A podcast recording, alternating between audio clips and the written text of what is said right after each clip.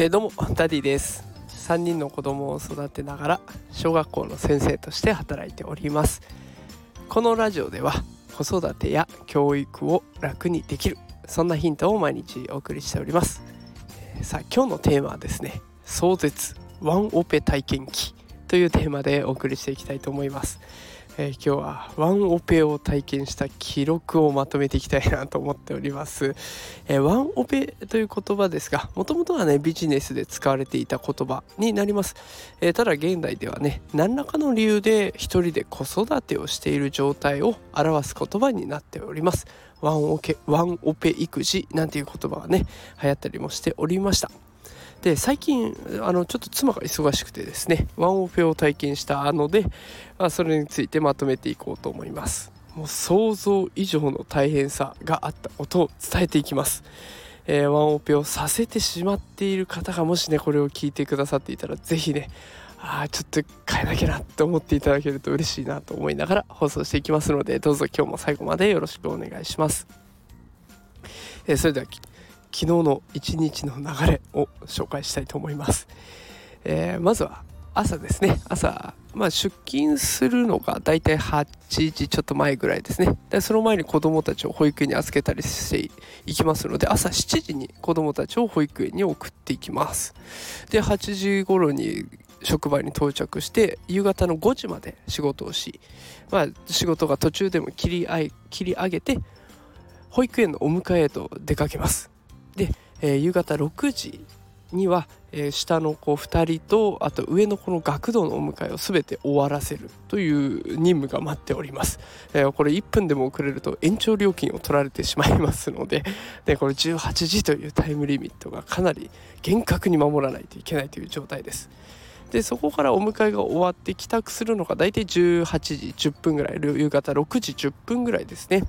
でここから休憩時間ゼロで動きっぱなしになっていきます、えー、その後夕方6時10分頃から大体40分ですね。18時50分6時50分頃まで夕飯を作ってでその後下の子たちをお風呂に入れてで気づけば7時半ですよ。で7時半にご飯食べさせたら子供たちから「パパごめんなんだけど美味しくない」って言われながらね夕食を食べます。で夕食食べ終わるのが大体8時前ですね。7時50分ぐらいですかね。でその後8時半までは食器を洗ったりとかあとは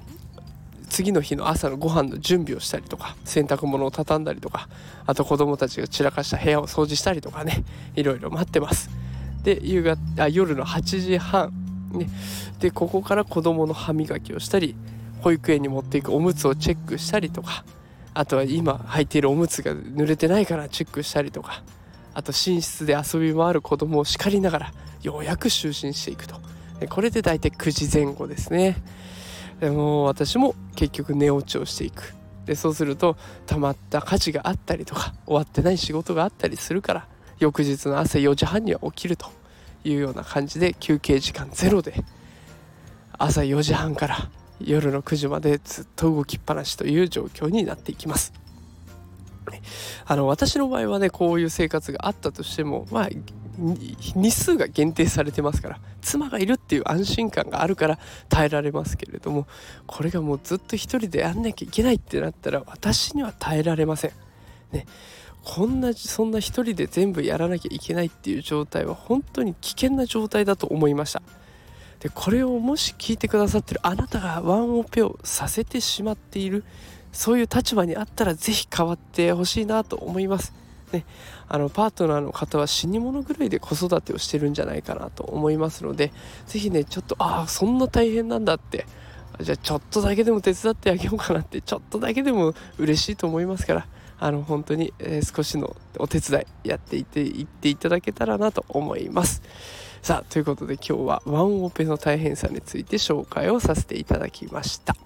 えー、もしこの放送気に入っていただけた方はいいねとかあとはコメントですね。あの最近コメントも多くいただけるようにちょっとずつなってきてでこういう話題もね深掘りしていくといろんな立場の考えもあったりして面白いなと思いますので是非コメントもいただけると嬉しいです。あの感想とか質問など気軽にお待ちしております。さあそれではまた明日も夕方5時に配信していこうと思いますのでよかったらお付き合いください。それでは今日は最後まで聞いてくださってありがとうございました。また明日お会いしましょう。さようなら。